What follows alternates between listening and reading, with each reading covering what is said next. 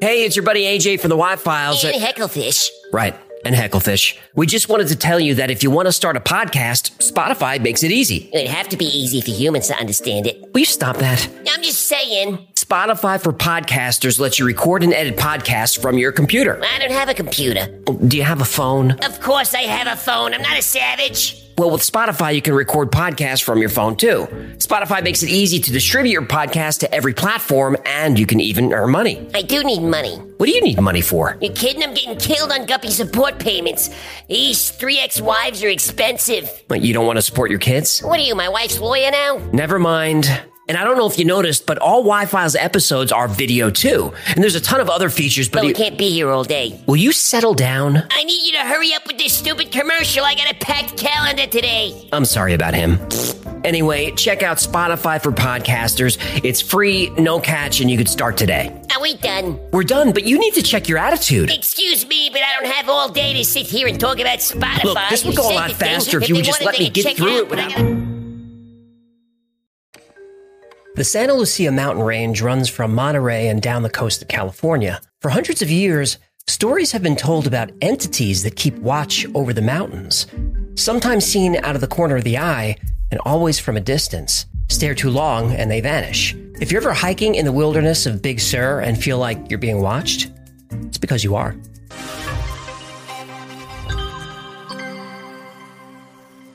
Nobody knows how long the Dark Watchers have been guarding the Santa Lucias, but stories go back to the Spanish settlers in the early 18th century. The Santa Lucia Mountains were the final obstacle before reaching the Pacific Ocean. This was a dangerous climb and had to be done carefully. As they slowly made their way through the mountains, the settlers reported seeing dark figures watching them, and they called them Los Vigilantes Oscuros. Oh, you're not going to jump in with a translation? Um, it's literally the title of the episode. I know, but usually. It's time to take off the training wheel, sport. My back hurts from carrying you. Years later, American settlers reported seeing the same thing. So, whether Native American tribe, Spanish settler, or casual hiker, everyone who travels the area gets an anxious feeling that they're being silently observed. It happens in the late afternoon, right before dusk. In the hills, usually when it's hazy, and you feel eyes on you from somewhere. You turn around and see a dark figure about 10 feet tall. It has long, thin legs and arms. You can't see its face, except for maybe dimly glowing eyes. Some have described them as wearing wide brimmed hats and cloaks. And just as your eyes adjust and your brain starts to make sense of what you're seeing, the figure vanishes. According to people who have seen the Dark Watchers, they are unsettling, but don't seem to be dangerous. They spend most of their time in the shadows of the forest, but they will come out if people are close. Legend says they're entities that follow travelers through the mountains. They have excellent hearing and eyesight. And if they detect any type of technology like a phone or GPS, they won't appear. One famous person who saw the Dark Watchers was the author John Steinbeck. In his story Flight, a character sees a dark figure staring at him from on top of a hill. Abe looked suspiciously back every minute or so, and his eyes sought the tops of the ridges ahead. Once, on a white barren spur, he saw a black figure for a moment, but he looked quickly away, for it was one of the Dark Watchers. No one knew who the Watchers were, nor where they lived, but it was better to ignore them and never to show interest in them. They did not bother one who stayed on the trail and minded his own business. The Dark Watchers were a bit of a family obsession for the Steinbecks. John Steinbeck's son Thomas wrote a book about them. His mother Olive actually interacted with them. She often told stories about her time as a young teacher. To get to work, she would have to travel the dark woods of the mountains. She said she saw Dark Watchers several times, and she would leave gifts of flowers and food, and would receive gifts from the Watchers on her way home. What gift would she get? They wouldn't kill her in her sleep. No, the Dark Watchers would bring her flowers too. Creepiest romance ever. There have been sightings of Dark Watchers recently, and what's spooky is the descriptions are all very similar. I'll link you to a page where you can read a bunch of them, but here are a few of my favorites. One day I was hiking the mountains where I lived near Blythe, California. As I went further on the trail, I felt like I was being watched. The hair on my arms stood up. I turned around, worried it was a mountain lion.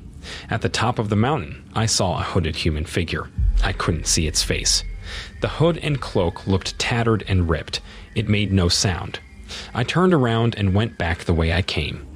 I never went back to that area of the mountain range again. Dan, Phoenix, Arizona. One day, a friend and I were coming back from Los Angeles. We passed the San Luis Obispo Reservoir and saw something at the end of the mountain. It was a really big human figure, but it wasn't. It had a black cape like the Grim Reaper and holding a staff. It was in the daytime, so I knew it wasn't a person. These Dark Watchers are real. Elizabeth, San Mateo, California. So, what are the Dark Watchers? Well, nobody knows for sure, but there are a couple of theories. The first one is that it's a simple case of pareidolia. Pareidolia is the human tendency to perceive a specific image in a random visual pattern. Some cases of pareidolia can be pretty compelling. I mean, look at this. Well, now that will haunt me in my dreams. Or the bacon murder clown. Yeah, you got any funny ones? These are awful. A pigeon poops a self portrait. That's more like it. The woman who looks like a Muppet. Or these peppers, which are apparently dying to get out. Once your brain makes the connection between that random image and a real life object, you can't not see it. The Dark Watchers could be long shadows caused by trees that, because of pareidolia, people perceive as tall figures. Maybe this is the reason they're only seen at dawn or dusk. This is when shadows are the longest. What people perceive as a Grim Reaper's staff is just a branch, and the hats are just the tops of trees. But that doesn't explain the pictures of the Dark Watchers. Well, we got pictures. There's a phenomenon called the Brocken Spectre. It's named after the Brocken Peak in the Harz Mountains of Germany. And for hundreds of years, locals have reported seeing shadowy figures on the Brocken Peak. But what this actually is, is the shadow of a hiker or a mountain climber. What happens is, when the sun is directly behind the subject, a shadow is cast on the mountain mist below. The specters are often surrounded by a rainbow halo. This rainbow effect is called a glory and is caused by sunlight refracting off water droplets in the mist. And you can sometimes see this effect when you fly. If the conditions are right, you'll see the shadow of the plane surrounded by a glory. On the mountain, when the sun is low in the sky like dawn or dusk, the shadow can look huge. So, could this be the dark watchers that people are seeing in the mountains, their own shadows? Nope. I don't know. The glories are pretty spectacular. You'd think that would have worked its way into the story and a Brocken Spectre will stay there until the conditions change. But everyone who's claimed to see a Dark Watcher says they disappear very quickly. And skeptics have added other theories like hypoxia. Hiking's at elevation where there's less oxygen could be causing hallucinations. They also try to explain that feeling of being watched is the result of being exposed to infrasound. When wind rushes down the side of a mountain, it can sometimes create sound under 19 hertz, just below human hearing. When exposed to infrasound, especially at high amplitudes, many report feeling anxious, even fearful. Others have reported chills running down their spine. But these theories don't explain how people see dark watchers from a moving car. Well, I'm not saying they're real, but I will admit the scientific explanations are a little thin. I don't think we can put this one in the debunked column. Will be still my heart. And look, people who are new to the channel sometimes think that I'm a skeptic, set out to debunk their favorite urban legend, but that's absolutely not what I'm here to do. I love the legends as much as anyone. But most of all, I want to know the truth. Because if we can debunk 99% of these stories, doesn't that make the other 1% so much more fun? Thank you so much for hanging out with me today. My name is AJ. That's Hecklefish. This has been the Why Files. If you had fun or learned anything, do me a favor and like, subscribe, comment, and share. That stuff really helps the channel. And thanks to our patrons for making this channel possible. If you'd like to support the Why Files, consider becoming a member on Patreon or picking up some Why Files merchandise. There are links in the description. We got Hecklefish t-shirts, Hecklefish mugs, Hecklefish baby clothes, Hecklefish mouse pads. Okay, Hecklefish- okay, okay, okay. They get it. Hecklefish hoodies. And that's going to do it. Until next time, be safe, be kind, and know that you are appreciated.